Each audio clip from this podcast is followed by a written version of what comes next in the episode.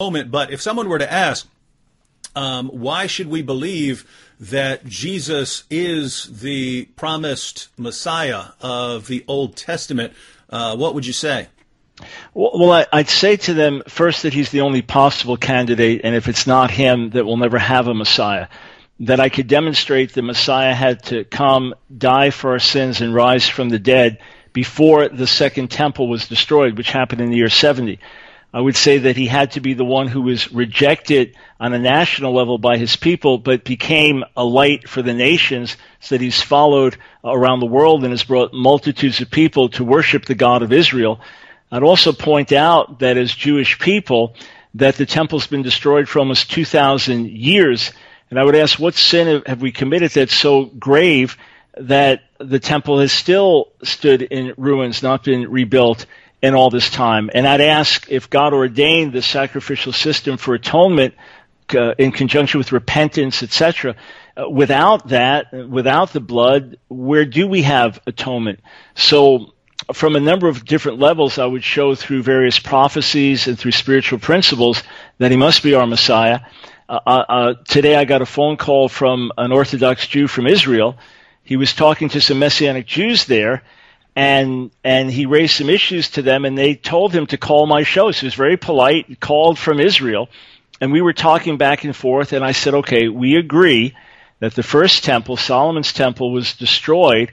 because of idolatry, because of, of murder and injustice, immorality, and, and it was destroyed for several hundred years before it was rebuilt. We agree on that. Yes, I said, and why was the second temple destroyed? According to Jewish tradition, it's, it's sinat chinam, which is baseless hatred.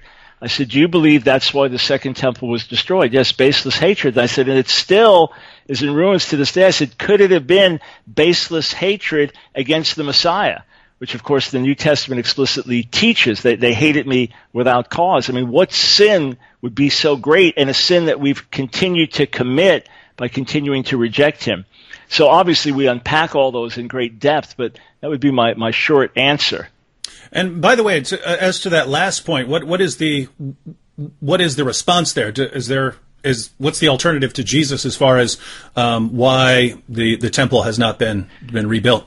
Yeah, it, it's an interesting thing, and of course, t- for traditional Jews, it's a cause of, of mourning. Uh, the Talmud does say it was baseless hatred, but it was it was hatred w- within the people of Israel. That there was strife and incivility and things like that, and that led to other problems and bloodshed. But I- again, it's it's one of those questions where I've not gotten a good, solid answer.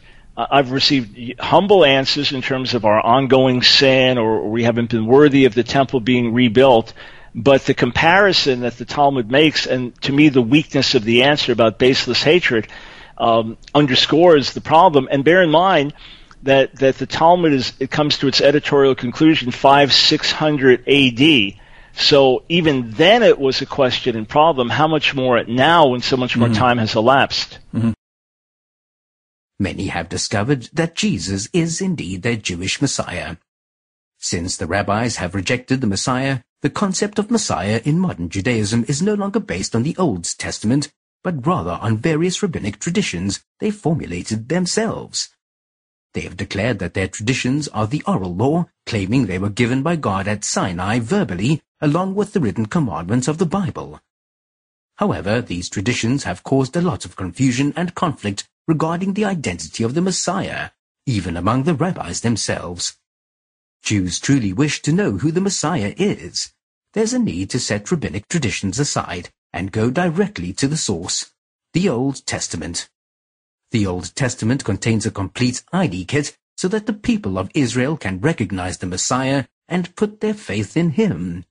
Even the sages admit only the prophets prophesied only towards the Messianic era Tractate Sanhedrin 99a, free translation from Hebrew. How Messianic Prophecy Works Chapter 44 and 45 of the book of Isaiah were written around 700 BC. Isaiah prophesied and mentioned Cyrus by name. He prophesied that Cyrus would allow Israel to rebuild Jerusalem and the temple. When the prophecy was written, Jerusalem and the temple were still intact, and Cyrus was not yet born. Over 100 years later, 586 BC, Jerusalem was conquered and destroyed by the Babylonians. Later, when the Persians conquered Babylon, King Cyrus of Persia issued his decree to rebuild the city and the temple. All this happened nearly 160 years after Isaiah made his prophecy. In the same way, the Old Testament also contains future prophecies about the Messiah's nature and identity to help his people recognize him. Another type of prophecy which is very much in use in the Bible is called parallelism. I will expand on that with an example in chapter 10 parallels between Joseph and David that point to the Messiah. By the way, these prophecies were given to the people of Israel in order for them to examine each candidate according to these criteria.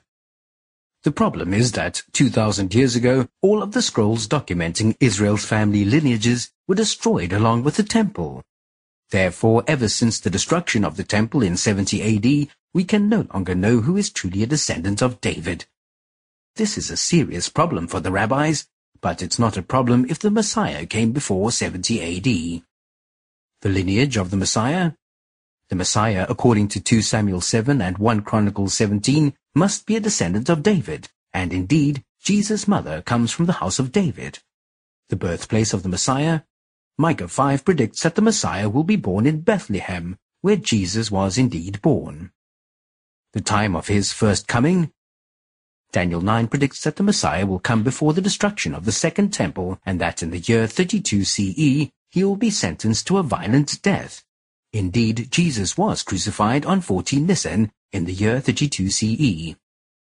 The nature of the Messiah's birth Like many of the heroes in the Bible who were supernaturally born by barren women, Isaiah prophesied in chapter 7 that the birth of the Messiah would be supernatural from a virgin maiden.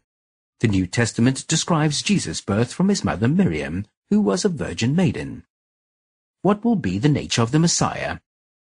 According to Daniel 7, Isaiah 9, and Zechariah 12, the nature of the Messiah will be like the nature of God himself, the embodiment of God to mankind. And indeed, the New Testament refers to Jesus as the Son of God, one with God and the embodiment of God. Just like Metatron, whose character is described hundreds of years after Jesus in the writings of Jewish mysticism and in the Zohar. Where will the Messiah live? According to Zechariah 9, the Messiah is to enter Jerusalem riding on a donkey. This teaches us two things. First, the Messiah won't be some well-born famous rabbi who has millions. Second, he will live in the land of Israel, as he will be riding into Jerusalem on a donkey's back. Merely for the sake of comparison, Chabad's King Messiah, the Lubavitcher Rebbe, whose yellow posters are plastered on every street corner in Israel, was not only not born in Bethlehem, but he never even set foot in either Jerusalem or in Israel. Jesus, unlike the Lubavitcher Rebbe, was born and raised in Israel and did enter Jerusalem riding on a donkey. What will he do? According to Isaiah chapter 35, as well as other prophets in the Old Testament, the Messiah will cure incurable diseases, open the eyes of the blind, heal the disabled, cleanse the lepers, open the ears of the deaf, unbind the tongues of the mute, exorcise demons, and even resurrect the dead. And indeed, Jesus cured countless people, exorcised evil spirits, and raised the dead. Ironically, according to the Talmud, the rabbis themselves admit to the supernatural powers demonstrated by Jesus and his disciples. However, according to them, the miracles were brought about through satanic magical powers. For example, consider what Rabbi Daniel Assel had to say. Jesus was a false prophet, for he acted only through sorcery. He himself is the embodiment of Satanism. In reality, even during Jesus' lifetime, the rabbis accused him of performing his supernatural miracles by the power of Satan and in Satan's name. However, Jesus easily refuted their claims when he answered them.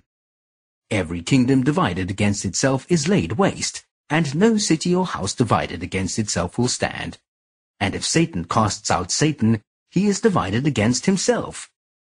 Matthew 12, 25, 26. The response of Israel and the Gentiles? This was also prophesied in advance. According to Isaiah chapter 53 and Psalm 22, the Messiah was to be rejected by his own people as they degraded him and led him to his death.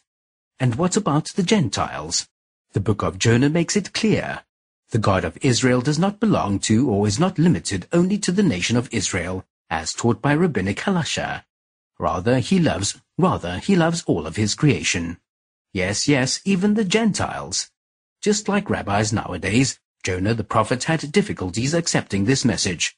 But just as God promised Abraham that from his seed would come a blessing to all Gentiles, the Messiah was indeed the stone that the builders rejected, as prophesied in Psalm 118, but the one that God chose to be the cornerstone. Jesus was made the main foundation stone on which God built up and sent out the blessing he had promised to all other nations around the world.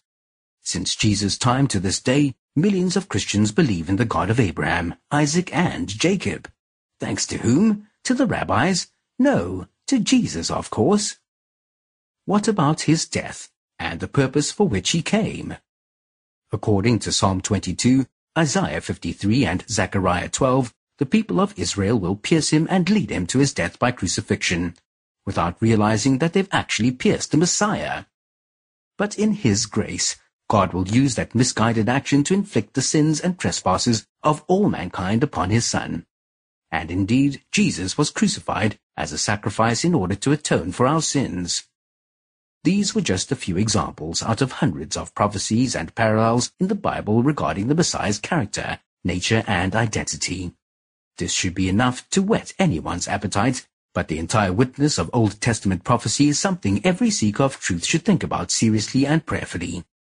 Statistically speaking, the probability that these examples are mere coincidences, luck, or self-fulfilling prophecies is outright impossible. For sake of argument, let's only take three of these messianic prophecies which should withstand scrutiny by any truthful observer. 1. He will be Jewish. 2. He will be born in Bethlehem. 3. He will die in the year 32 AD. Even if one ignores all the other prophecies for a moment and concentrates on those three alone, only a handful of Messiah candidates might stand. Now comes the challenge as the reader examines the following prophecies, starting with the next chapter. Forget man-made traditions, ceremonies, or any other religious rituals that aim to impress God as your basis for faith.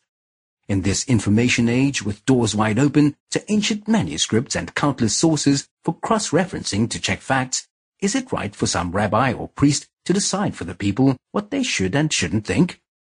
God created his people with a mind and a healthy measure of logic to help them evaluate Bible prophecies for themselves.